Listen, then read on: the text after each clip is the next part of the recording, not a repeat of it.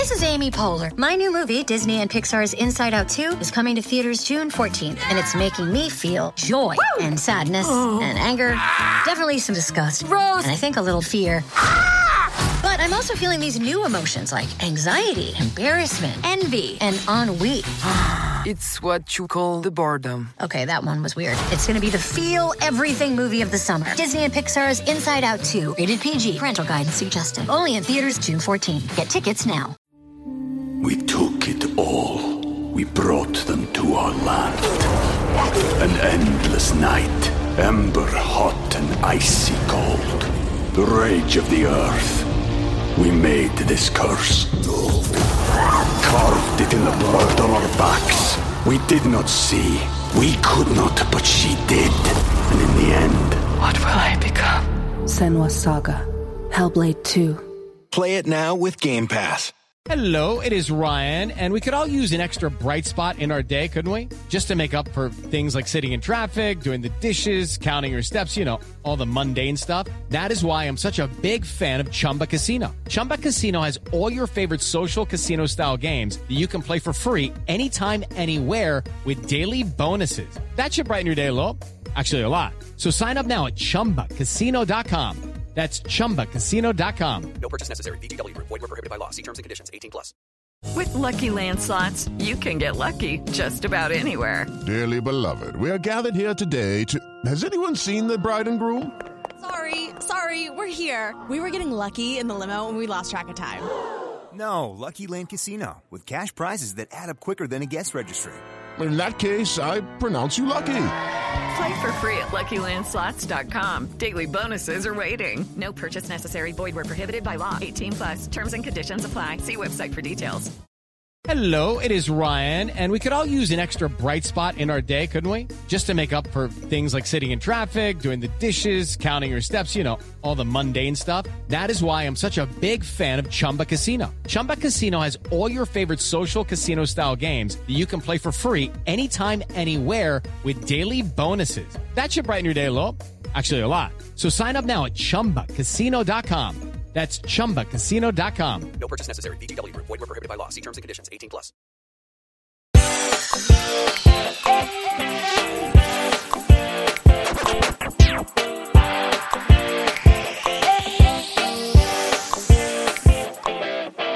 Fargo Season five, Episode nine, The Useless Hand, is over, but we are just getting started here on Post Show Recaps. Hello, everybody. Mike Bloom here, and can you believe it? We're already at the second-to-last episode of Fargo Season five, as we get, tough to say, the calm before the storm, uh, because certainly there has been a storm brewing for quite some time, but definitely the lead-up to a true firefight, not only between the men on the Tillman Ranch and the United States government, but a lot of characters as well. We are not turning a blind eye to this episode whatsoever, even if Gator is. Uh, now, we are talking the useless hand, and this is a three-hander, as we are already uncaged to talk about this episode proper. Of course, let me welcome in LaTonya Starks. LaTonya, how are you? I'm doing great. Uh, I'm doing a lot better than Gator is right now. you, you can really say that about any point in time, considering just like the number of rakes that man has walked into. Uh, though Seriously. Grace Leader, it seems in this case, the rake was oriented the wrong way, and perhaps the mm-hmm. spiker part went into his eyes. Yeah, brutal. Um, uh, the, Munch says the metaphor is uh, chopping off the man's hand, it being useless. Real slap in the face to Thing from the Addams Family. That once you're a severed hand, you're completely useless. So. Yeah, and which is mm-hmm. weird because Munch has that lurch-like look to him, so you would think he's yeah. very uh, Adam sympathizing. Yeah. Mm. yeah. Come on, Munch. What are you doing? Yeah. Well, listen, much like the Addams Family theme, I have nothing but snaps for this episode, personally. Look, it was tough to outdo the previous two episodes, and I think certainly in what those two episodes were striving for and were able to accomplish with aplomb, from my perspective, it was a bit of a step down, but what I would surmise is that while maybe I'd like the previous two episodes better, I would actually wager to say that this episode had the best writing in the season to date. Uh, I think there was so much great stuff that we will parse out. The Roy Tillman monologues, the Munchalogues, like lots of great stuff to chew on over the course of this episode. And even though I think maybe the firefight we were expecting to happen in episode nine is apparently being pushed to episode ten. It did feel like that proper lead up where not really, but kind of, we're getting all of our characters in one place. We have a lot of people surprisingly reporting remotely from uh from Wisconsin, uh, from Minnesota, I should say. But at least at the moment, there's a lot at stake going on on the Tillman Ranch proper. And I think from an atmospheric perspective, there was a lot of great setup, as well as some great material proper to get into what happens next week. Grace, what did you think about The Useless Hand? So I, I don't think I'm quite on the same page with you. I think this is certainly a bit weak, but I think this is, you know, it's funny that the episode is The Useless Hand, because I do think this episode is is actually quite necessary. So it's not useless. It is, and, and I think the one of the issues is that th- for me, for this season, and it's not actually a problem, it's just, you know, I was talking about a movie I saw uh, earlier this year where I was watching it the whole time being like, I don't think I like this. And then there's a moment where I was like, oh, I think I see what the director is trying to do. And now maybe I do like it, but I've sat through like an hour of the movie being like, I don't like this. And mm. so I almost needed to go watch it again to be like, oh yeah, it's pretty good. And it showed up on a lot of people's top ten. The movie being Showing Up, if you uh, from, from this past year. That being said, I've really enjoyed this whole season. But one of the things I think I've been the most off kilter with my expectations of the show is a lot of the ways in which, like, what I think we're about to get next episode. So there's the episode where Dot drives off and you're like, we're going to the ranch. And it's like, she's not even in the next episode, you know? and, and I feel like there was a lot of, like, I kind of theorized last week about maybe there being a little bit of like Game of Thrones-ness of penultimate episode of this, the season. I was trying to theorize about, is that what we've seen in the past with Fargo? And yeah, I, I think that this episode is, is good, but I, I think ultimately I'm just now I'm just waiting for, for next week's. I, I won't do, I will obviously talk about this episode with the two, the two of you. I will not just be like, so next week, here's what we're getting. But at the same time, I think this episode, yeah, again, is very good, but I feel like it's a lot. It's, for me, most of it felt very set-up-y for like what feels like an, a pretty explosive finale. Uh, ideally, in a perfect world, should they have bookended the way they started the season, where they dropped the first two episodes at the same time? Should they have dropped the last two episodes at the same time? No, I think they have us like sufficiently hooked. Like, I think part of where I'm like not frustrated, but like, oh come on, I want to watch the next episode like right now. That, and that's that's a that's good from their point of view. That I'm just like, give me more. That's totally fine. So yeah, yeah. LaTonya, what do you think about that and thoughts about the episode in general? Give Me More is not the Britney Spears song from last week. It's, mm-hmm. it was, uh, oh, it's toxic. It's toxic. Right. Mm-hmm. Uh, I agree with Grace. I uh, I feel like there are a lot of things about this episode that I really do like. Um, I love kind of the um, the cuts back and forth between the ranch and like uh, like Lorraine's uh, palace uh, uh, because it's just kind of like a, a real like frenetic energy in those like phone calls um, that uh, any anytime Dot is on the phone in this episode, I'm like, yes, this is some good T V. Um, it's, it is a little bit difficult that she's just running around the ranch mm-hmm. and then hiding in a grave for the entirety of the episode. In Danish Graves. Yeah. In Danish Graves' grave. Um, and so, for that, I feel like maybe it, you know, it makes sense that this is the penultimate episode because it's clearly setting up what I hope is going to be a fantastic final episode. But it it didn't reach the highs for me that the last two episodes did. Yeah, I completely agree about that. I think I definitely am on the same page as the two of you of like, I think there are specific moments we can pull out that I'm really excited about, but it did, especially as the episode went along, feel like, okay, this is the first part of a two-parter. Uh, and that became very clear. So we'll check in with all these characters, much like the episode did. We'll see if we say goodbye to old Munch, because at least the episode, and I didn't watch the next time on, but like, seemed to be a nice farewell to the character, though apparently you can never say farewell to this guy because he may or may not be immortal. But let's tuck further into this episode. Let's open up the, the secret crawl space inside the closet of the Useless Hand and climb on down with a quick plot recap. It's the penultimate episode of Fargo Season five, and all is not so quiet on the Midwestern front. After noting Danish's disappearance, Lorraine calls in some favors, and the feds officially swoop in on the Tillman Ranch. Though Indira is on, quote, another side, she puts in a call to Whit telling him to join the cavalry to protect Dot. But if we know Roy Tillman, he's not going down without a fight, as he sends out a live stream message to his fellow Patriots to arrive at the ranch for a full-out showdown. He finds that, once again, Dot is missing. Indeed, she has escaped for the umpteenth time and spends the episode in the shadows of the home she once occupied.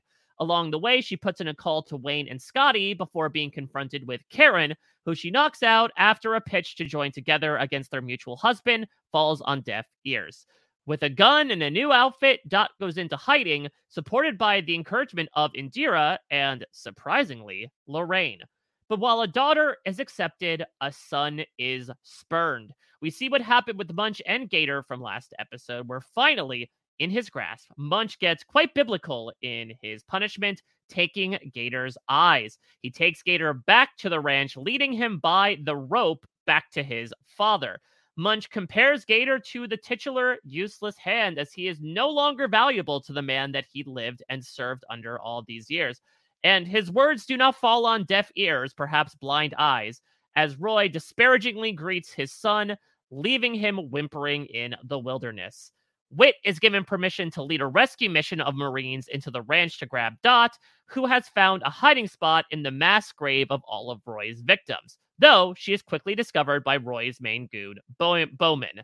Just when it seems like Dot is finally cornered, she is saved at the eleventh hour by an unlikely source, Munch.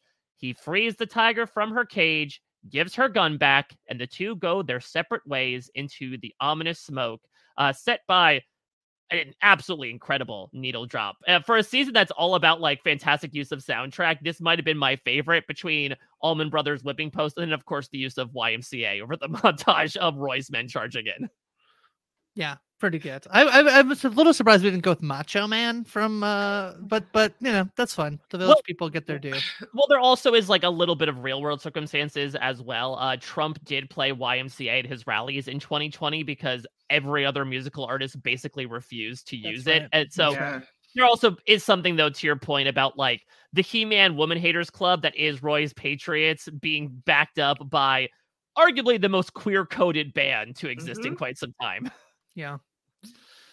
Yeah. Where do you want to? Where do you want to start? I, I feel like, um, for me, the I you know again we talk about, like, Dot runs around uh, a lot. This episode is certainly uh is certainly the the case, but um there are some you know the, yeah the phone calls she gets. I, the other thing you know you talked about the writing of this show, Mike, and I do think you know.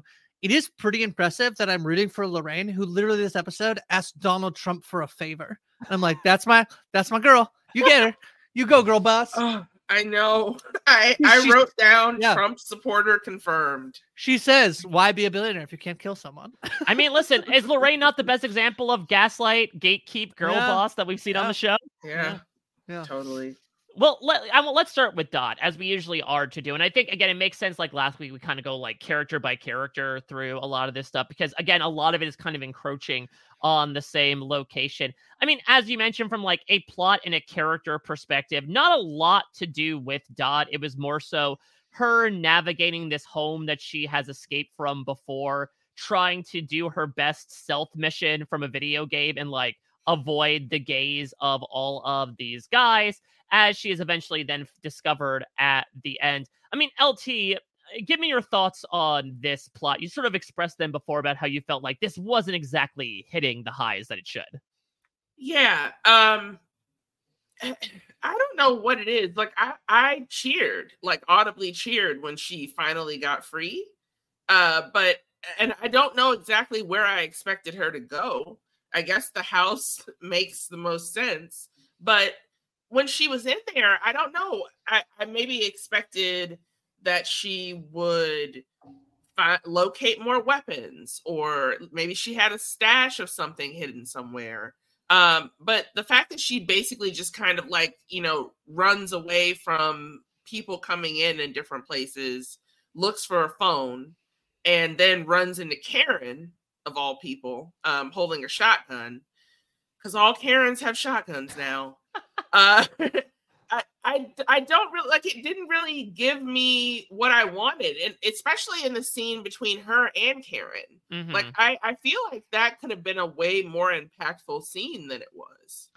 Yeah, I I think that there has been this through line, and I, and I definitely feel like the characters were so well established at the beginning that I I feel like to a degree they're a, a smidge worried about, you know, not. There's not that there's no character development. I think particularly with Dot and and Roy, their characters are so firmly them. Uh, although I, you know, I'm saying that knowing that like the whole Dot puppet episode is basically like her being like, yeah, "Are you really you? And how do you know you're you? You know you're you." But this this, so I'm thinking about the the Dot and Karen scene, and and again, what the show is trying to to tell us. I think that, um, on one hand, I I sort of you know. Dot early on, I think it's Whit when he's talking with um the F- they're about to like go in, and he's like, she's not just gonna like lay down, so just like don't don't shoot her. And he has this really great line, which is like, um, we will not be a, a you know a helping hand that crushes the victim or something something like that. I have it written down. Um, yeah, the, this story will not end with us crushing the victim with a helping hand. Yeah, yeah, so good, so good. So the scene between Dot and Karen, what they have like supremely reinforced this season is that. Dot, these people that Dot tries to use the emotional sort of like the the the the call to like you won't be abused anymore. One thing I was noticing about Karen, she did she did she has she did she have the black eye last episode from the time where like she's getting he's getting his haircut and he hits her, oh. Or is this a new black eye? I don't believe I saw it last week. I didn't think she so was, either. Well, here's what I my thinking. I thought it was from uh, the haircut, and she covered it up for the debate. Oh, that, okay. that's that's smart. I would could, imagine that's the case. Could be. Yeah, certainly that's a really, yeah, good point. But, you know, the fact that she's, you know, she comes in, she has this black eye that's from Roy. Um, he, and, and yet Dot pleads with her. And it just shows like Roy's power. This is the same thing we saw last week where Dot tries to plead with Gator of like, you're, you know, you know, come on, like I saw your, like I, I'm sorry, I can take you back to Roy. He's like, no. And then she tries this, like the more harsh thing of like, why aren't you a Roy? Why aren't you Roy Tillman? Yeah. And it doesn't work. Roy has so many people like in his grasp, and he's so scary. There's a whole f- militia outside. Like why, you know, why would you think that you can escape um, uh, this man? And so it doesn't work. And so she takes the gun, and she is able to like, you know, head off. Although what I think is there, and I can justify this. I actually think it is better that Dot is like, not been able to escape and is not actually thinking. She was hit by a car, you know? So we talked about this last week yeah. of like the abilities that she had at the, at the beginning of the season to be this tiger that she's, she's called throughout that episode of like swapping the names and the thing. This is a woman who has like been so physically and emotionally beat down that her, her not thinking of like, she thinks like, I'll go to the grave. And literally then like moments later, we see Roy be like, so she's either in one of two places. She's either in like the mine shaft or she's in the grave. You go check the grave. So I do think it's effective, even if it's hard to watch. Like I'm like want Dot to like escape, but what kind of story is that if she just leaves, right? So she needs to sort of be there. So, you know, on one hand, I, th- I saw a lot of people on another uh, group of folks I was talking to Fargo about saying that they actually find that like there hasn't been enough time to flesh out a lot of these other characters. That this is maybe Whit's best episode since episode one. I mean, and- by- Alt, I suppose yeah, so. Yes, yeah, yeah. Mostly's talk since episode one. Yeah, and it's funny because while I think that there has been enough time to like flesh out this, I do think that like there is a little bit of like the story is dragging a little bit at times.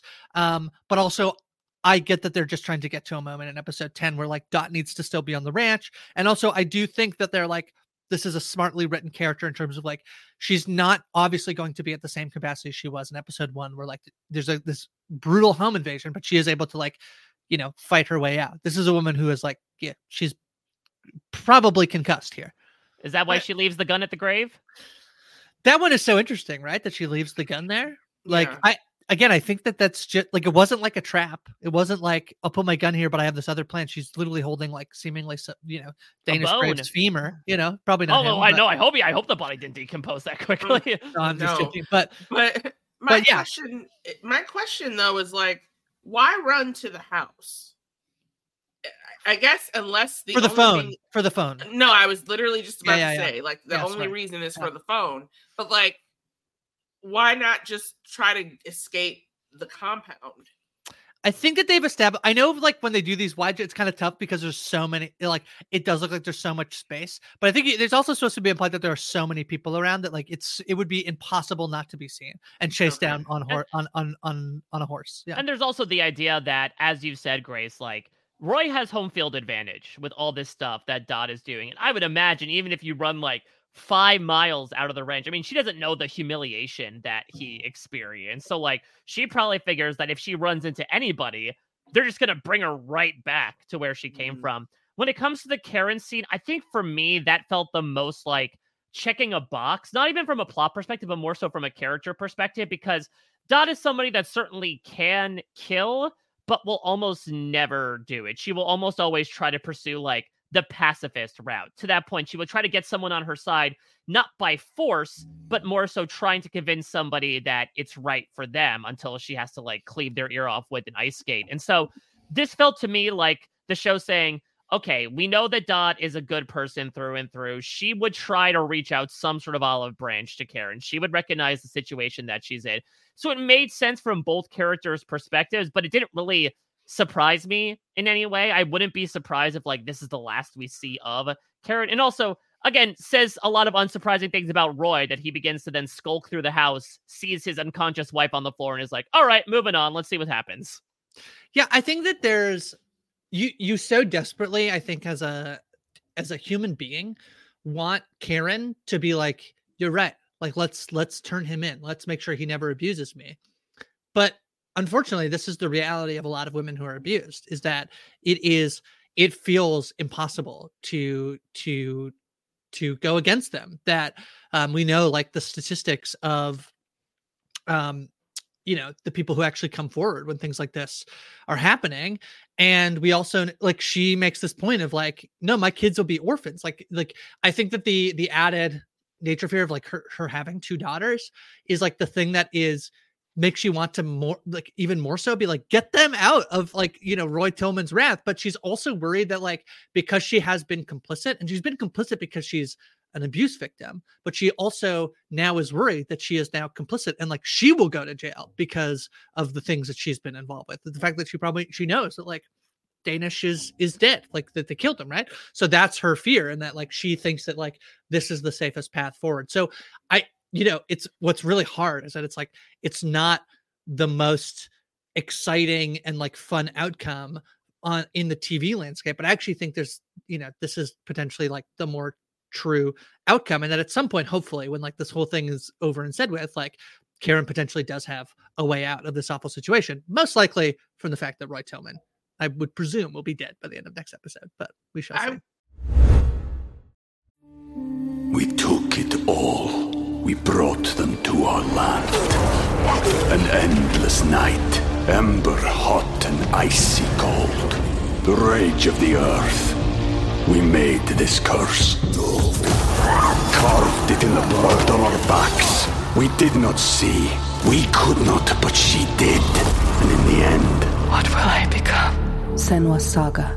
Hellblade two. Play it now with Game Pass. What's the easiest choice you can make? Window instead of middle seat? Picking a vendor who sends a great gift basket? Outsourcing business tasks you hate? What about selling with Shopify?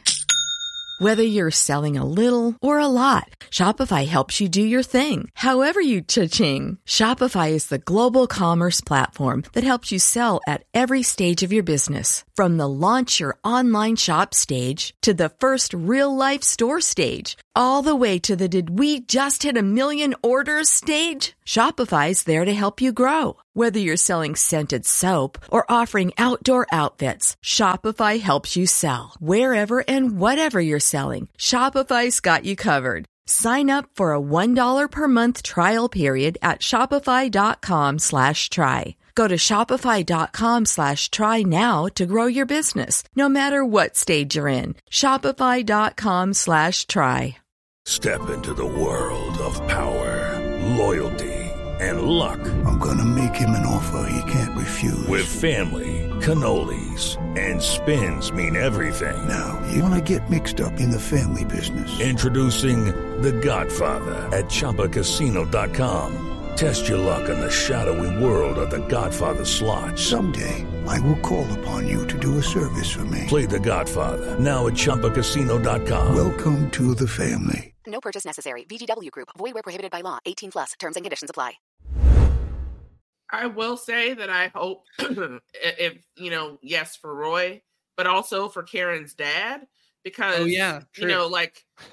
Karen, oh, yeah, I forgot. That guy sucks. Are yeah. you the good Hitler or the loser Hitler? Yeah. Karen was probably an abuse victim as a child, yeah. like be- before she even had anything to do with Roy. So, uh-huh. you know, her, like, neuroses go way back, and you can tell. I, I do want to, obviously, again, we'll, we'll, we're looking ahead to the finale, not too, too much with one blind eye still to this episode. But I do want to, as we go through each character, kind of like plan our own stakes as to what's going to happen next episode. I mean, we see her walk towards the house at the end of this episode in the smoke with the gun. LaTonya, I got to assume that Dot's main focus next episode is less about escape and more so now. Like, I'm specifically going after Roy to kill him. Yes, for sure. Yeah. I mean, she stated it in the in the last episode. She told him that she was going to kill him. And, you know, Dot's a woman of her word. So I think that she's going to make it happen. Well, I th- I think, too, although, you know, again, again, I think that the writing here has been really, really well set up in terms of there are a ton of F B I agents like surrounding the house. And I guess we don't know per se that Dot knows that that's Tr- true, although she must assume, no. like, why has the militia been gathered if not to like man some sort of defense from what's happening? But at the same, so but we know like historically, like she doesn't really trust or want protection from the police. Like there's something innate in her belief system that like they are not going to help her. And in fact, and I think part of it is very cleverly that Roy is in fact law enforcement. That like yeah. she's almost like lumping them all together, mm-hmm. rightly or wrongly, and so. Again, this idea that she could, although she is saying like, you know, to Linda, she's like in her, in her dream being like, let's go testify. And she's saying to Karen, like, let's go testify. Like he'll never hurt you again.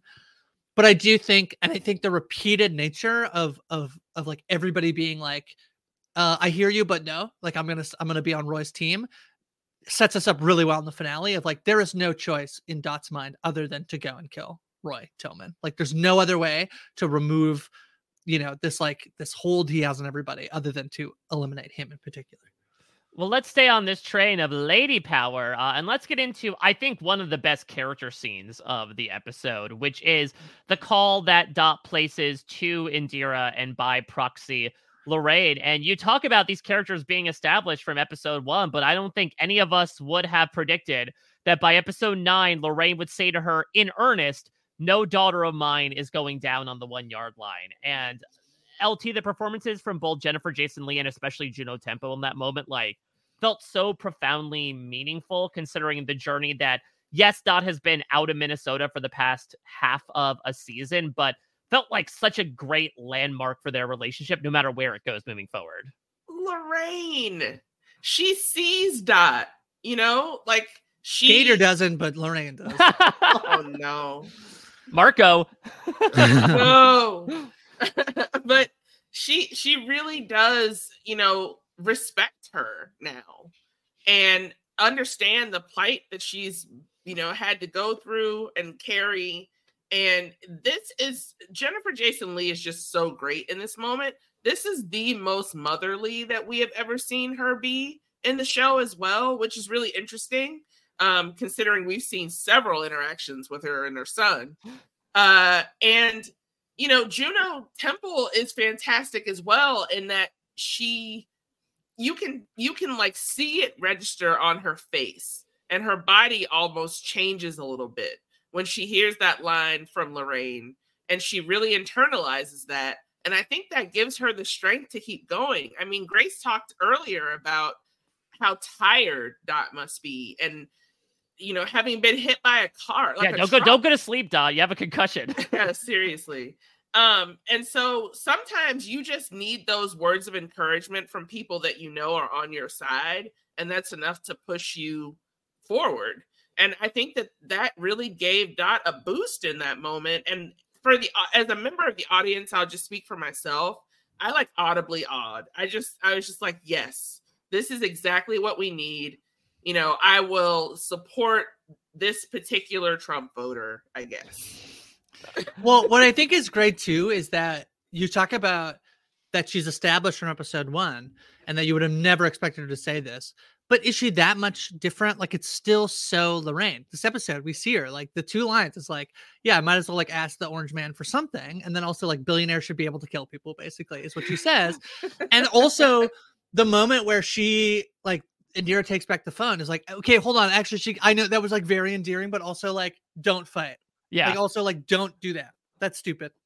So I kind of love that for as much as Lorraine has grown fond of Dot in, in whatever, you know, and, and wants her basically to be saved, is also so, is is still so Lorraine. She's still so Lorraine Lyon. I mean, um, a, a tiger can change its stripes. Yeah, that's right. So I, I I love it. I think that was, it's it's really effective in that way to make you, yeah, to, to, to, to basically like, yeah, her, she's still her, but she also wants her daughter-in-law to come home. So. Yeah, and I think it's also just a great culmination of, like, the understanding that Lorraine has had of Dot. I think finding out all about Roy, because, again, remember, she knew nothing about this before the season started. All this came into her lap. And so I think the more she discovered about this, the more I think she saw her in a different light. And I think, honestly, admired her more, especially the fight that she put up. And so that almost, like, motivational speech to her. And, again, especially that idea of calling her her daughter. And I talked about it in the recap, but, like, I love contrasting that with Roy basically spurning his son a couple of scenes later. I think is such an interesting dichotomy. So let's put out a little bit of a prediction as to, like, what happens with this Indira and Lorraine side of things, because safe to say, they're not going to hoof it over to North Dakota. They're not going to get involved in everything happening. But Indira tells Whit that she has, like, quote, changed sides and is now working with Lorraine. L T, do you expect that position of employment to last through the end of the season, or is Indira going to back the blue by the end of it? I think that Indira is done with the police force, and she's going to be working for Lorraine going forward. Um, I, I think that, like, when we got, I think this was in the last episode, maybe this one, but when she comes into Lorraine's manor and she, uh, and Lorraine is like, oh, so you finally made up your, your mind. You almost, you're almost out of time. I, I think when she's saying that she's playing for a different side, she means it. And part of her getting rid of her old identity in terms of getting, like, casting off her terrible husband, and is getting rid of her job that she may not have felt fulfilled at, or at least felt that she could actually help people and make a difference. Um, and so I do think that her character development for this season is that she's moving away from the things that didn't serve her. And now she's going to go make some more money and get rid of her debt. Yeah, yeah. I, I agree with that. I think that I, I think that by next time, you know, I think you see some version of, like, potentially Indira not fulfilling exactly what, like, Danish was able to provide. Like, he's a lawyer and she's not, but, like, sort of being this person that she can trust and, and go to. Like, you can almost see, like, the end of the episode. We're, we're, we're still, like, we're just past Halloween. So, like, you could see almost like a Thanksgiving, you know, moment at the, at the Lyon estate being sort of like the epilogue of the season, and mm. Indira, like, bodyguarding the door, but, you know, something like that where, yeah. And, and, you know, as much as, like, Lorraine is maybe not someone we fully admire in terms of, like, her, you know, business practices or whatever, but, like, what can Indira take from, from working under Lorraine? Um, I think, yeah, I, I, I think she's, like, there to work for Lorraine for, yeah. Yeah. I just, the only thing that gave me pause was, like, the way Indira vocalized it in the moment, especially to Whit, was like, she still didn't seem completely sure about the decision. You know, it seemed like she basically was trying to apologize preemptively. Like, I know this seems bad, you know, hyper capitalist, the one percent of the one percent, but, like, listen, I, I felt followed what I felt was right. And I, I do agree that I think by the end of the season, especially, I would imagine if and when Dot is returned back safely, it'll imbue Indira with this, like, purpose of, okay, I was actually able to do good. I didn't need a police uniform to do that. Mm-hmm. Well, let's talk about the Roy of it all, because we talked about the freaking chicken coop of egg that was on that man's face by the end of the episode that was completely self-inflicted between the debate and between killing Danish, which, yes, did tip off Lorraine. Hey, Danish is dead. Okay, like, execute order sixty-six, essentially. Let's send in the full cavalry to take him out. And I feel like, like, I don't know for me if it was the show purposely doing this or, like, my own psychology seeing him differently, but even him speaking to the live stream and then him going into this monologue, which I love, to the feds, but it really felt to me this entire episode more and more like, okay, this isn't a man. This is a kid in a cowboy hat, uh, pretending to be this big bad guy when this dude is getting increasingly outclassed by the fact that he is legitimately trying to pick a fight with the United States government. Yeah, I said it last week, and I'll say it again. He was just throwing a tantrum. He's just a giant child. Lorraine was completely right.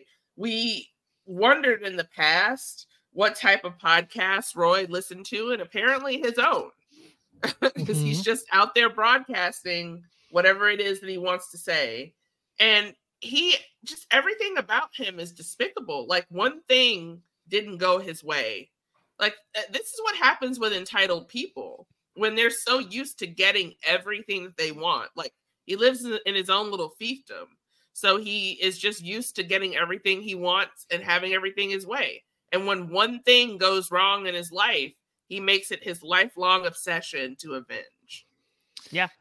And I, it's, it's so interesting as well, because we get this moment with, again, Bowman, his main goon, and he's like, listen, we're stretched pretty thin. You want us to keep going door to door? And Roy's like, yep, you got it. And that is the entire conundrum of this man in a nutshell. As we talked about last week, he could have left well enough alone, but because he had this pursuit of, as he mentions in the beginning of the episode, like the one person that has made him feel the most that he has ever felt, he is adamant, Grace, about like stymieing any emotion because emotion is weakness.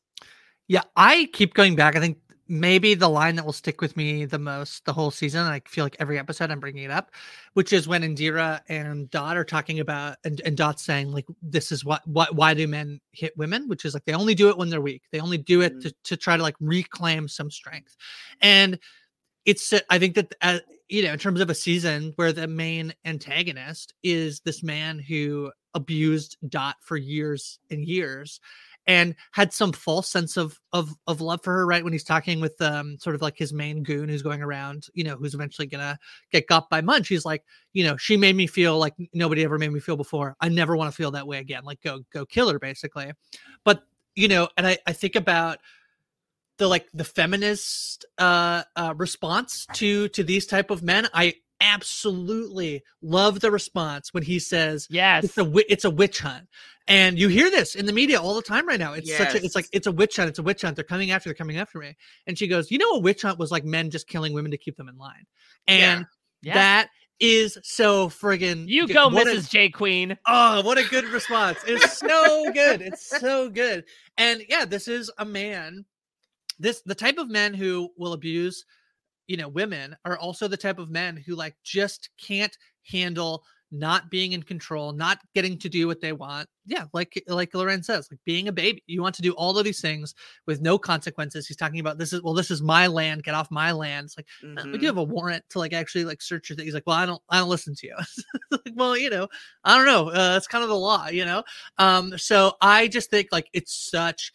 Um, yeah, the, the, even the, the rallying cry, he's basically telling like, come die, come die. Like, you know, uh, you'll, we'll be a singing when they die, you know, it's, it's, he's, he's, you know, this awful, awful idea of like masculinity, um, that, you know, doesn't have a place anymore. And he's struggling with the idea that he's going to lose what he deserves and he deserves to go to jail. So, yeah. It never had a place. It was just accepted. It's true. Yeah. Like, yeah. And I love the scene of when Roy rides up on his frickin' steed to greet the feds, not only because you get that great line of, I'm going to give you a name, Danish Graves. And he just replies, is that a man or a serious breakfast? Which sounds like the name of a Coen Brothers film. Yeah, true. A serious breakfast. Yeah. Well, I think the other thing, too, is when when when they retort everything he says, he has nothing left. He then reverts to, you know, well, who cares? It's God. God cuts our name into yeah. bone. Yeah, tells us yeah. Who we he are. says, he it's says, God. you don't, you don't get it, do you? This is the path I'm on. It starts at birth and ends here. This isn't something you get at your Starbucks or office. This isn't an idea. God cuts our names into bone, and that's who we become. And what's interesting is he finishes this entire threat with "Go and live, or stay and die. It's up to you." And it's like, yeah, I mean, that's literally what Dot did, right? She went right. and lived, or she was going to stay and die. You realize yeah. you're, you've yeah. been creating this choice the entirety of your life. Yeah. Yeah. Mm. So I mean, let's look ahead to what's going to happen with Roy, and I guess by proxy, all of these hired goons who I think I would say would get like gunned down, because I think unlike a January sixth situation, like the military is very much prepared for what's about to happen. But who knows? These are crafty guys. Apparently they have a freaking tank. And even though Odin is not very happy with what his uh, cuck son-in-law is doing, like they still have the forces to deal with it. LaTonya, how far do you think Roy is going to fall in next episode?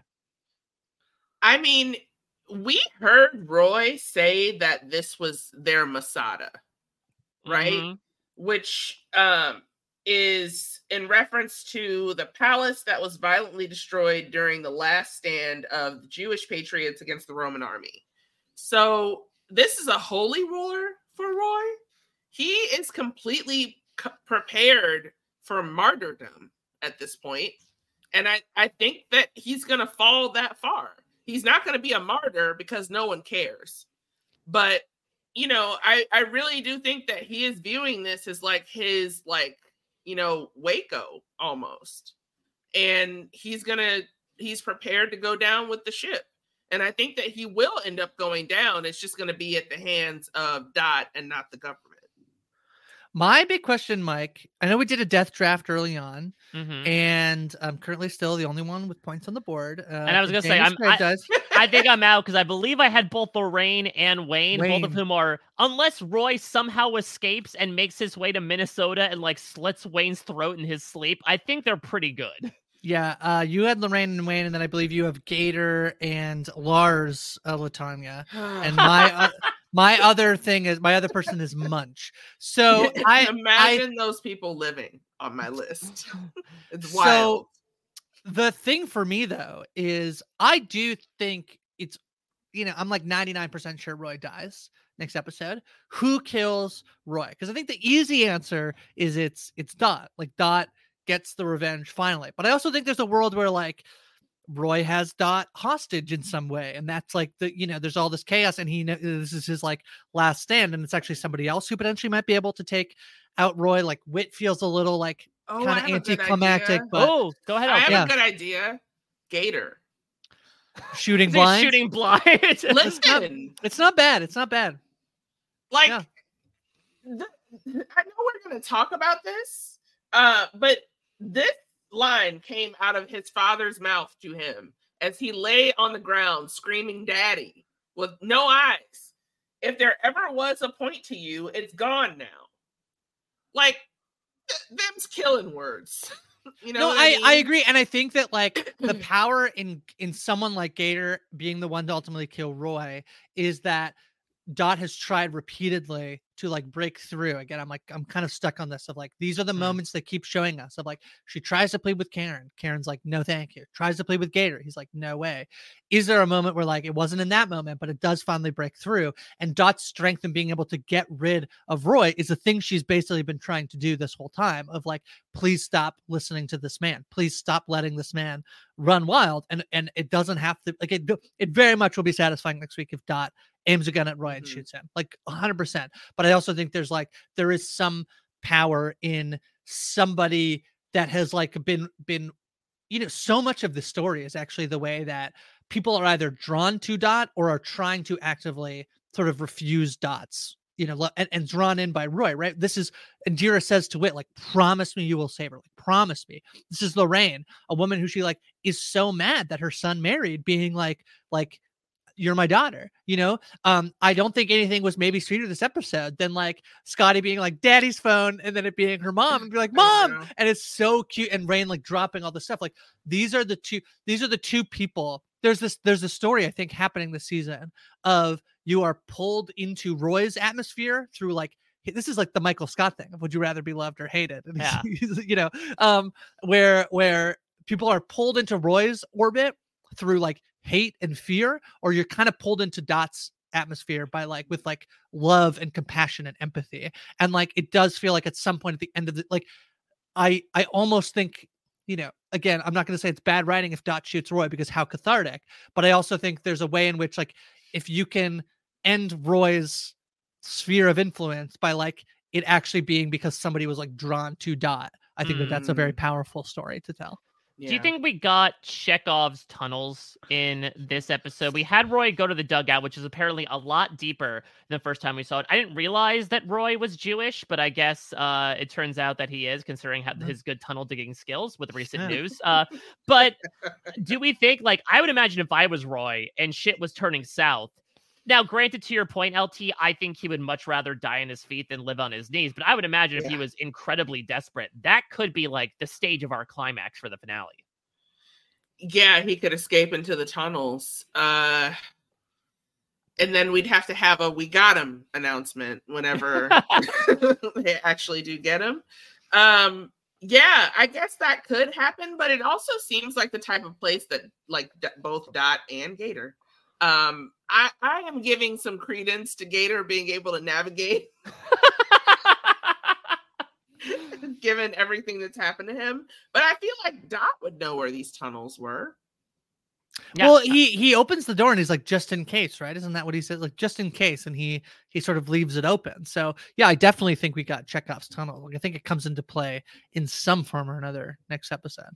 Uh, Chekhov's tunnel. Well, before we move on to the gruesome twosome that is uh, Gator and Munch, I do want to stop in on also the opposing side of Roy's forces, which is sort of just like the general conglomerate of the U S government and Whit Farr.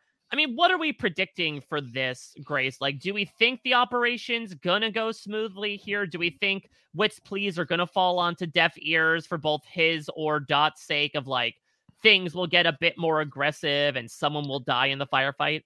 Yeah, again, I don't want to say, like, it's bad writing if this happens, but boy, I'm going to be pretty sad if, like, Whit's, you know, prophecy comes true of, like, you know, she dies in some way. Like, I, that's that's pretty sad, and, like, that's that could be Fargo, so that's I watch a lot of sad T V, so, like, could be what it is, but, boy, if there's one outcome I'm most not rooting for, it's, it's for Dot to die. Um You know, interestingly, like, Whit has been such a nothing burger this whole season that it does feel like almost like I have to think his, like, even if it's not successful for every all the people going in with him, like, sorry, you basically you might as well wear a red shirt. You might as well, you wore camo. You might as well be wearing red because I feel like you might be dead next episode. But it feels like Whit, um, I don't know, Whit either goes out in a blaze of glory and is is dead and is like someone we take off the board next week, or um. Is, is in some vein it's successful uh, in terms of him personally going in to try and save Dot. Yeah, I was thinking, why is this man not wearing like some form of bulletproof vest or armor considering the Marines that he's coming in? But L T, maybe to Grace's point, he just doesn't want to be identified as an extra so he doesn't get killed in all the ensuing action. Yeah, I I question a lot of what's going on with that character. The questions will never stop. Yeah, uh, so I think I, I think he is obviously going to be the most vulnerable, considering that like he is going behind enemy lines. I think that uh, Jaqueen and his partner Mile, I, Meyer, I think they're going to be okay. They sort of had their culminating moment where like they're able to be on Whit's side and convince their higher up, uh, which I did love. Also, that like sly line of him having banter back and forth with his like. Uh, you know, inferior officer. Then like they walk in, they're like, "Did anyone ever tell you, Aquatico, not to interrupt your superior officer while bantering?" Yeah, it's very good. All right, well, well, let's get to the ice shack. Let's end with the twosome that started it all in Gator and Munch. So we knew we listened to that ten ninety-nine, and we saw him pop up in the back of the police car. We knew that he would exact some sort of revenge for everything that happened, either accidental or purposeful, over this season. I did not expect that. And we'll talk about maybe my favorite scene of the episode, which is sort of like the quote unquote standoff, but it really served as like a finite punctuation mark on this sentence that at least I've come to a realization about, L T, which is I think Roy respects Munch. And I think if Roy hears Munch make the amount of biblical references that he does in his monologue to Gator at the beginning of the episode, I think he extends an offer to work alongside him. I completely agree with you. You know, there's that scene where Roy is kind of like looking around the house and he finds the money, uh, like the, you know, sack of money that Roy had given to Munch. And he's just like, oh, you know, what did you do? And, uh, you know, he... he kind of n- knows at that moment, like what exactly has happened, because you you don't take money from someone like that. especially after he went through everything he did. He killed someone to get that money. So I, I really think that the fact that Roy never tried to have Munch killed shows that he respects him. And the fact that he just gave him the money and had a conversation with him shows that he respects him. The the biblical stuff is so interesting because another fantastic needle drop that happened early in the episode is a song called Jesus Paid the Debt mm. by Sam Cooke and the Soul Stirrers, which I love. It took me straight to church. I was hosier for a second. Um, and um, and it it's really just the idea that we're dealing with the possibility of a five hundred year old sin eater. So someone who, you know, knows the Bible back and forth, I would venture. Um, so much so that he exacts wrath in, in a biblical way, would get along with someone like Roy Tillman, who considers himself close to God, if not a God. Yeah, they both feel sort of like extensions of God. They're the they're the hands at this they're point. They're the hands. What I think is so, so one thing I want to dive into is is the fact that Munch takes both of Gator's eyes, and yeah, basically this is punishment for. Mostly seemingly from, you know, my perspective, killing, you know, Munch's quote unquote mother. Yeah, that's what he monologues about, right? Like the older woman who watches the young men fight, who has a son who no longer sucks at the nipple. Like it seems d- like we talked about when she first died. It really felt like Munch in the moment was like, okay, now it's personal. And, and you know, there's some, you know, I think there's something here to a little bit like, why didn't he kill him? Like, why didn't he kill him? And he doesn't. Um, he drops him off like eyeless, and then he goes and helps save uh, a dot from the from the cage. But in terms of Gator having lost both eyes, like the, the biblical reference is like an eye for an eye. And so the reason why, so first of all, if you only lose one eye, Danish Graves already had that look on lock, so we can't, yeah. you know, the eye patch, you know, the, whatever. But it could just be like the end of The Wire, where Gator becomes the new Danish Graves. Yeah, that's right. Could have done it. I I think part of my thinking here into like why do why does the show decide to have not only just that he now he's fully blind and blind men can't see and whatever, but I also wonder if there's something to one of the eyes is punishment for what he did to Munch basically and everything he's gone through. The other eye is like basically if if he is he now sort of in some way not redeemed, but like is this the punishment for everything he's done to Dot, and therefore when he therefore saves Dot, it's like he, you know he's lost both of his eyes. You know, I just the, the the thing is like an eye for an eye, and really if you murder, I don't think I don't think in the I think in the Bible it's like you don't don't murder, so you're also you will also be murdered. I don't think it's like uh, you murdered that person, we better take one of your eyes out. Right? No, that's like a yeah. life for a life, you know.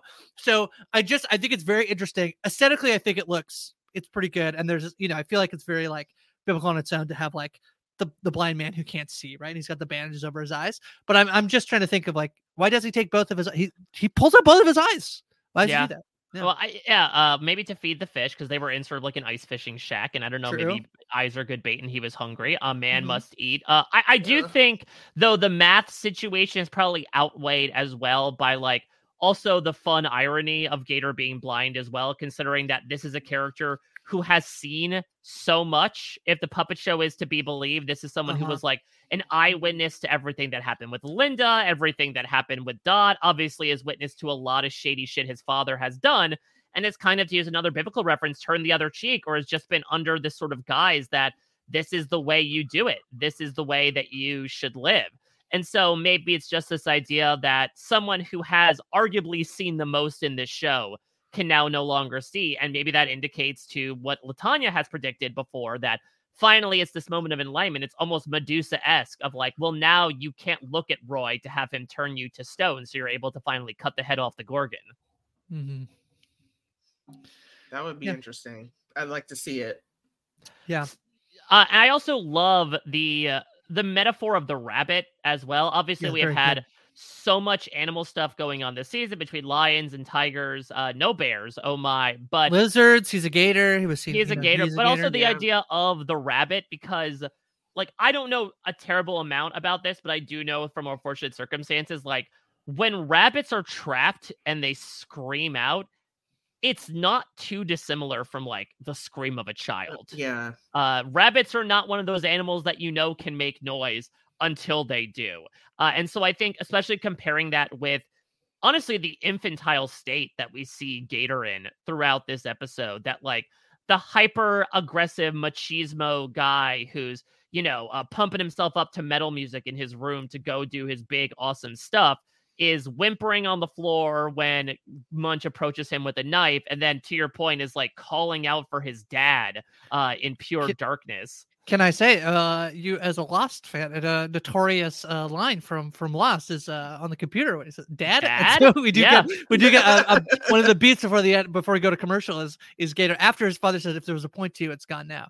And then moments later, Gator says, Dad? Dad? Yeah, I think uh, I haven't texted with Josh yet. Uh, I don't know if he's seen the episode, but I, I have a yeah. feeling that that was living in his head. I Dad? actually read that uh, I believe Joe Keery was actually improvising, that he was just like oh, loosely wow. referring to John Hamm when he's like, Daddy? Daddy, is that you, Daddy? And it's oh, like, no, actually, sorry. John Hamm is a daddy, but Roy Tillman is not. yeah, yeah. That's yeah. interesting. Uh, no, he's not improvising. That was a joke. Uh, no, oh. uh, uh, But LaTonya, give me your thoughts about that scene, because again, like, we talked about the animalistic qualities. Munch is leading Gator on a leash, essentially. Yeah. And it's like, oh, here's your pet back. And Roy doesn't even treat him like an animal. He's basically like a plant to him at this point. Yeah. I mean, I will say that I am very surprised that um, Gator wasn't able to win Munch over by giving him a flamethrower instead. uh, the things he was offering to keep his life were hilarious. Uh, but yeah, the actual scene itself was really difficult to watch. Um, you know, you get the idea that someone who's been something through something that traumatic to the point where they're reduced to an infant state and they're just calling for their daddy. And then to have, you know, to be that father and like, just essentially step over your kid and go back to what you were doing because you have more important stuff. He basically just kind of like disowned him in a mm-hmm. single sentence and left him to die for all he cared. Like that, that's how, that is Roy Tillman in a nutshell. That's how much he cares about anything or anyone other than himself. Can I tell you, I feel the most uncomfortable talking about Munch because I feel like um, I'm going to be like, here's my theory for why he said all the things he said. And then Noah Hawley's going to be like, oh, no, that was gibberish. That was all just gibberish we wrote. It was just made up. We basically put it in a random, uh, you know. Yeah, but let's live in generator. This, like, blissful ignorance that, okay. like, yes, yes, Munch is this, like, well of absolute knowledge and metaphor that we can pull from rather than just, like, yeah, his brain's a little addled because he's over a thousand years old.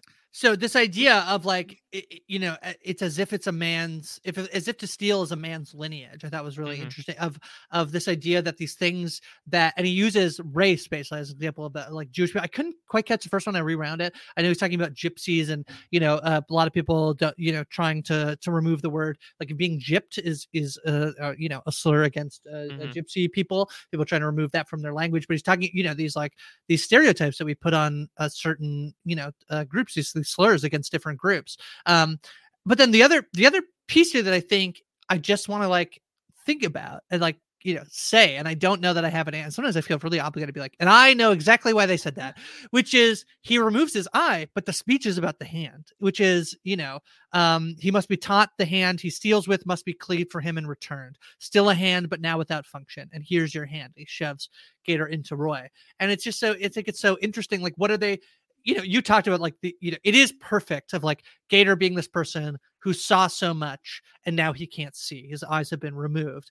And, but, but from Munch's perspective, it's just so prophetic to know that like, I, you know, he's, he's stealing from me and he's trying to like, right. But it's, it's actually his eyes I need to remove from him. Um, that's, that's the just punishment that he gets. Not, but then I'm going to give this metaphor that's all about like, yeah, you see, you've see, heard it like, you know, in olden days of like your, your hand is removed. If you steal, that's the punishment for like, see, yeah. it's the thing you use, but yet Gator's Munch chooses to remove Gator's eyes. So I just think it's, you know, I don't well, really I think, know. Yeah. Yeah. But. What I think is also interesting is what, when, you know, they're asked about what's going on with his eyes, Munch replies forfeit.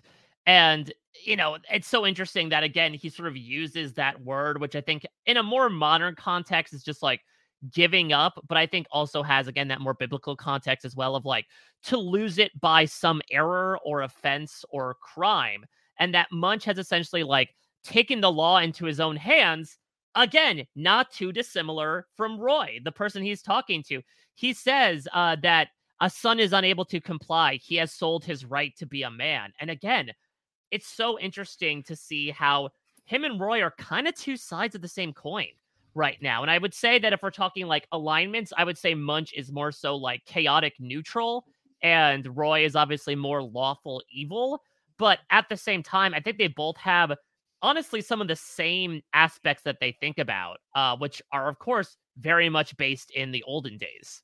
And also because they both consider themselves as like an arm of justice, you know, mm. They think of themselves biblically as bringing down God's justice to this world. And it's, it's really rare to find two people, especially in the same television show, Uh, that have that kind of feeling, that it's almost like an ethereal challenge from above for them to enact the type of deeds that they do. And were, were you, it's really sorry, weird. Were you all There's, nervous? Were you nervous that Munch was going to fight Dot? He's like, it's unfair to fight a tiger in a cage. And I'm like, so it felt like he was like maybe waiting to break. And then he like, yeah, and now, we, so he and now, I now shall, I'll kill you. Yeah, I was like, what the hell? But obviously, luckily, he doesn't. But it's what do you make? This is the other thing I think of. Like, yes, he he he doesn't have the money for doing the thing he was told to go do. Like he did try to do the thing, and then he wants the money. Like he wasn't able to kill Dot, but he still wants to be paid. But then he is hired again to kill Dot, and he isn't able to do it. And, and Gator steals the money back, and then he frees Dot. So the, from the idea of like this whole idea that he's a sin eater, that he will like eat this, but he's ultimately, cause he, he doesn't, he hasn't really been paid. So he's almost like, well, I shall like, d- you know, do more than just like not fulfill my promise. I shall like make it harder for you to do the thing you hired me to do in the first place. A la free Dot from the, from the grave and give her back well, her gun. But I think let's go back to the ledgers and the running theme of this season, which is debt. I think from a certain perspective, Munch owed something to Dot, because remember, Dot did not kill him in that gas station fight at the end of episode one. And his partner was not so lucky. And perhaps some of that is Munch having the wherewithal to be able to just like disappear into the wind, as we see at the end of this episode. But I wonder if perhaps like Lorraine, A, there was this sort of like growing admiration for what she was able to do over the course of these episodes, even though he was kind of going his own path. But I also wonder from a bit of a perspective, was it Munch being like, you spared my life when I was cornered. I am going to spare yours as well. Yeah, certainly. Certainly could be that. Yeah. yeah. It could also be that Munch has seen enough of these men. Like these are the, you know, I'm sure that there's some type of like moral calculus that enters into his line of work in his mind. Like there are some people that deserve his wrath and then other people that don't. And I think that at this point, it's like Dot has kind of like shown herself worthy almost. Um, more so than these other individuals that he was working for. And he doesn't, they don't deserve like, you know, to get to take her life or to have him be the instrument that does it. I figured it out. Oh, he, he, uh, he was, he was offered some money and it was stolen from Gator, and he's not, he doesn't have that money back. But you have to think, how much are a pair of eyeballs worth on the black market? I think. Mm. And I looked up, I'm looking, I had to Google how much are oh, eyeballs worth. Grace, I think you've ruined artic- your algorithm. This is an article from two thousand that says that a pair is worth about four thousand dollars. So if you think about how much he must assume they are worth based on inflation rates from five hundred years ago in Wales, he's raking it in in terms of eyeball money. So he's, his debt has been paid. He's, uh, he's yeah. fine. He has two perfectly good sets of no he has one set of eyeballs. I was gonna say, if I were Munch, I would just hop back down into that grave and start like carving up body parts, you know. Yeah, that's, that's why he needs her out. He's like, I need you out so I can get in there. Give me that limb that you have. Give me that yeah. femur. Yeah. Well, I mean, such an incredible ending though, even though it was a bit of a mixed episode. The tiger is free. That this man, who is arguably the biggest free agent of the entire season, is the one to quite literally sever the chain that Dot has been experiencing for quite some time. And it's like, great, I know your potential. You're a beast. go at them. And the interesting thing is that, again, they go their separate ways into the smoke. What do we think, L T? Is this the finale for Munch? Are we going to see some sort of like post-credits scene about him to set up the spinoff that's coming? I wouldn't be surprised if this was it for Munch. Um, I feel like he has kind of served his purpose for the story.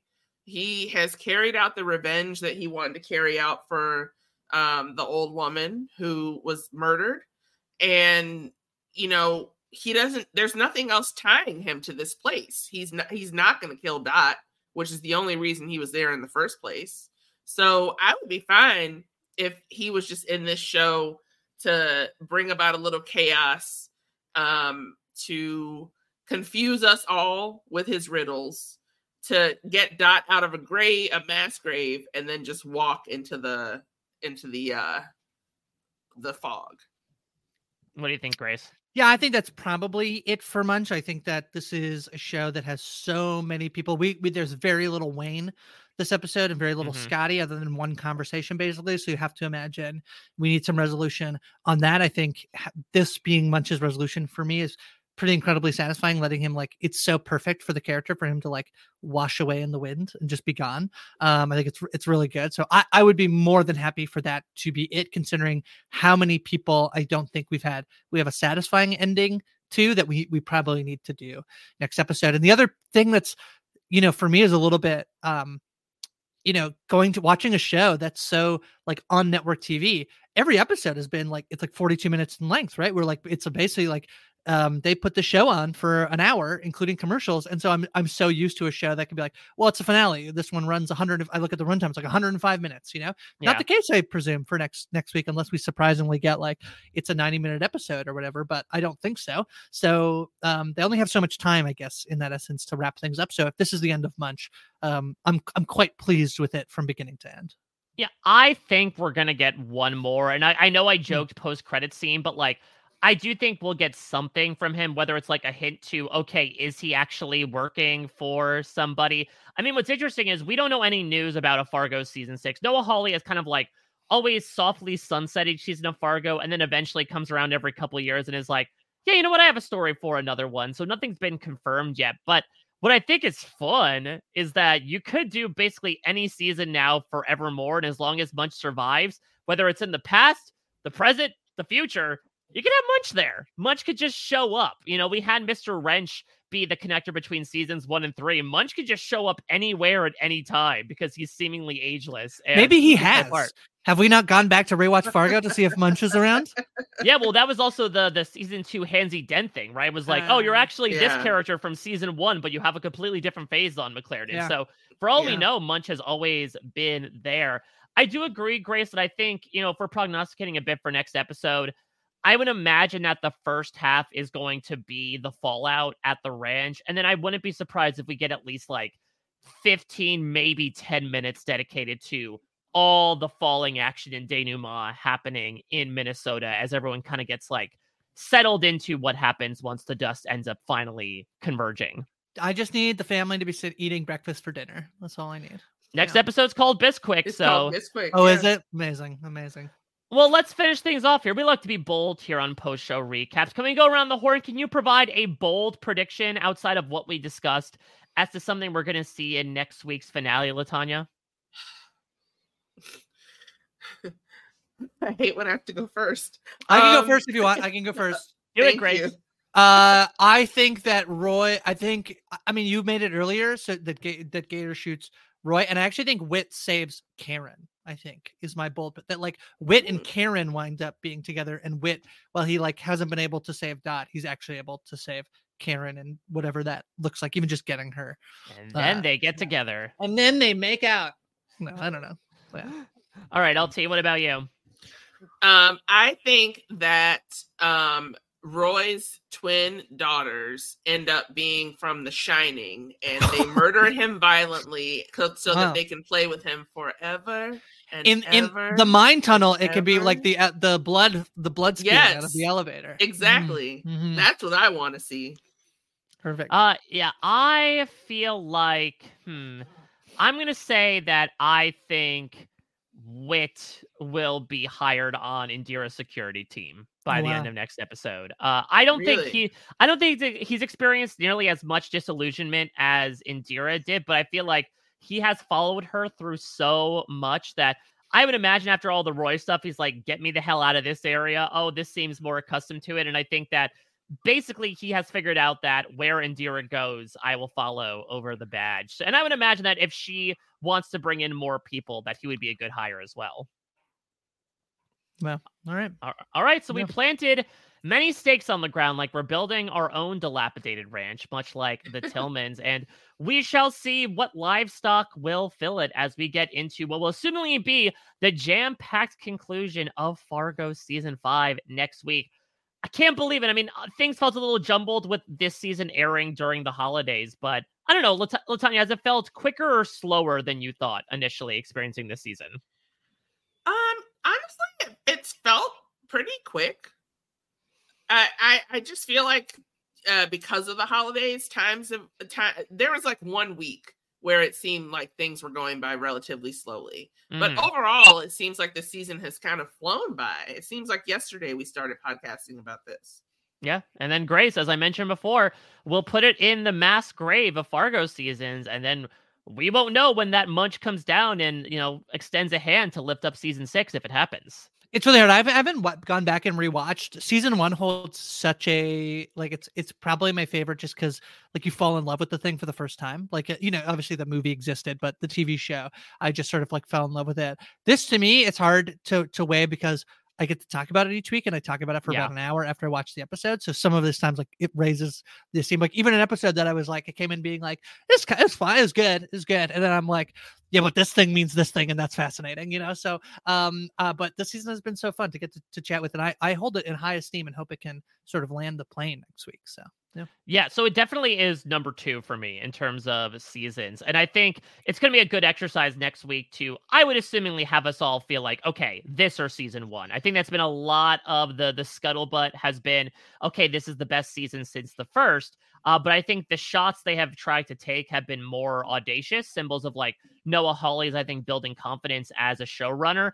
And so to Grace's point, we'll see where things end up going. But I think that's going to be probably the main topic of conversation to take away next week. And I hope you all join us as well. Why wouldn't you? We've got one more week of Fargo left. You're in it to win it at this point. You're pot committed like basically everyone with Roy Tillman at this point. So make sure you're subscribed to our post-show recaps uh, from an audio perspective as well as from a video perspective here on YouTube. I know, once again, the finale is airing on a Tuesday night. We'll try to get that out as soon as possible as well. In the meantime, there's also a bunch of other stuff that we are working on. Grace, is there anything in particular you want to plug going on in the uh, audio podcast space? Yeah, The Curse is almost finished wrapping up as well. I think uh, it will air its finale just before the Fargo finale. So check that out with Doctor Amanda. Uh, I have watched the finale and I've never seen anything like it. So oh. yeah, it's oh. wild. Not Fargo, The Curse, The Curse. I'm just saying. Um, Munch fit into The Curse? Yeah, he shows up and he's just like, you know, a hand for a hand. And you're like, whoa, this is weird. Um, no, and then movies each week with Ariel. And then uh, True Detective, uh, which we're all going to be covering in some form or the other, starts, uh, kicks off uh, this upcoming weekend. So excited for that. Um, yeah, I'm on social media at Hi From Grace. All right, L T, what do you want to plug? Uh, well, um, I'm back with The Connect after way too long, and I'm very excited to be back. We just covered the nineteen eighty-five seminal classic, The Color Purple, yes. in anticipation of our coverage of the twenty twenty-three musical, Color Purple, uh, which will be releasing sometime next week, I think.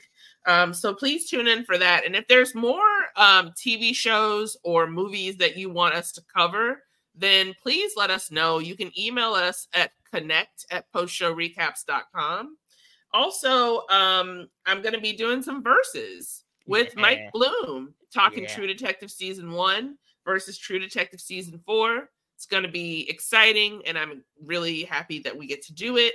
Um, you can find out anything else that I am up to uh, on Twitter at L K Starks. Yeah, so LaTonya and I, if you haven't experienced the Versus experiment beforehand, we'll put out a bit of a primer this week as to what that is, our own expectations about both Season four and The Grand Experiment. And as Grace mentioned, she got together with Jess and Doctor Amanda to preview coverage of the show, as well as thoughts about, again, much like Fargo, a sort of like a like not really anticipated returning once heralded dark crime show. And uh, I would definitely say that the things Munch did to Gator in this episode are not too dissimilar to some stuff that had been done with some of the big baddies in True Detective seasons past. So that's going to do it for our coverage of Fargo Season five, Episode nine. Next week, we'll get together for the last time to break down everything that should be happening. What will be the final resting place for our ensemble of stalwart characters? Will it be in a cozy home in Minnesota eating pancakes, or will it be in the grave or somewhere in between? We shall see. Let us know your thoughts and theories as well, especially if you're a patron. The Discord is open. People have been chatting throughout the season about their own thoughts about it, so let your voice be heard.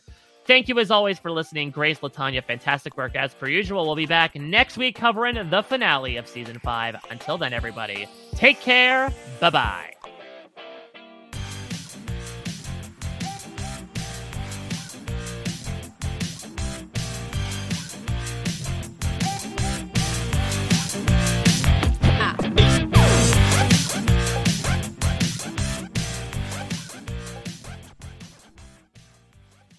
It's time for today's Lucky Land horoscope with Victoria Cash. Life's gotten mundane, so shake up the daily routine and be adventurous with a trip to Lucky Land. You know what they say, your chance to win starts with a spin. So go to Lucky Land Slots dot com to play over one hundred social casino-style games for free for your chance to redeem some serious prizes. Get lucky today at Lucky Land Slots dot com. Available to players in the U S, excluding Washington and Michigan. No purchase necessary. V G W Group. Void where prohibited by law. eighteen plus. Terms and conditions apply.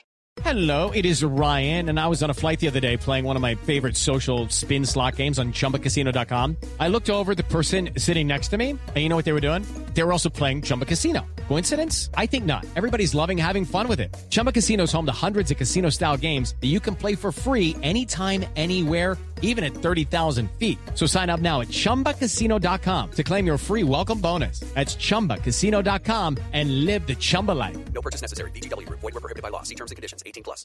Hello, it is Ryan, and I was on a flight the other day playing one of my favorite social spin slot games on Chumba Casino dot com. I looked over at the person sitting next to me, and you know what they were doing?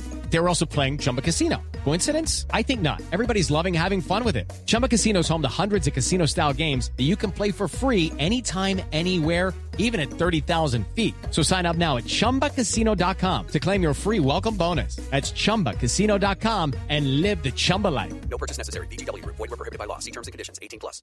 It's time for today's Lucky Land horoscope with Victoria Cash. Life's gotten mundane, so shake up the daily routine and be adventurous with a trip to Lucky Land. You know what they say, your chance to win starts with a spin. So go to Lucky Land Slots dot com to play over one hundred social casino-style games for free for your chance to redeem some serious prizes. Get lucky today at Lucky Land Slots dot com. Available to players in the U S, excluding Washington and Michigan. No purchase necessary. V G W Group. Void where prohibited by law. eighteen plus. Terms and conditions apply.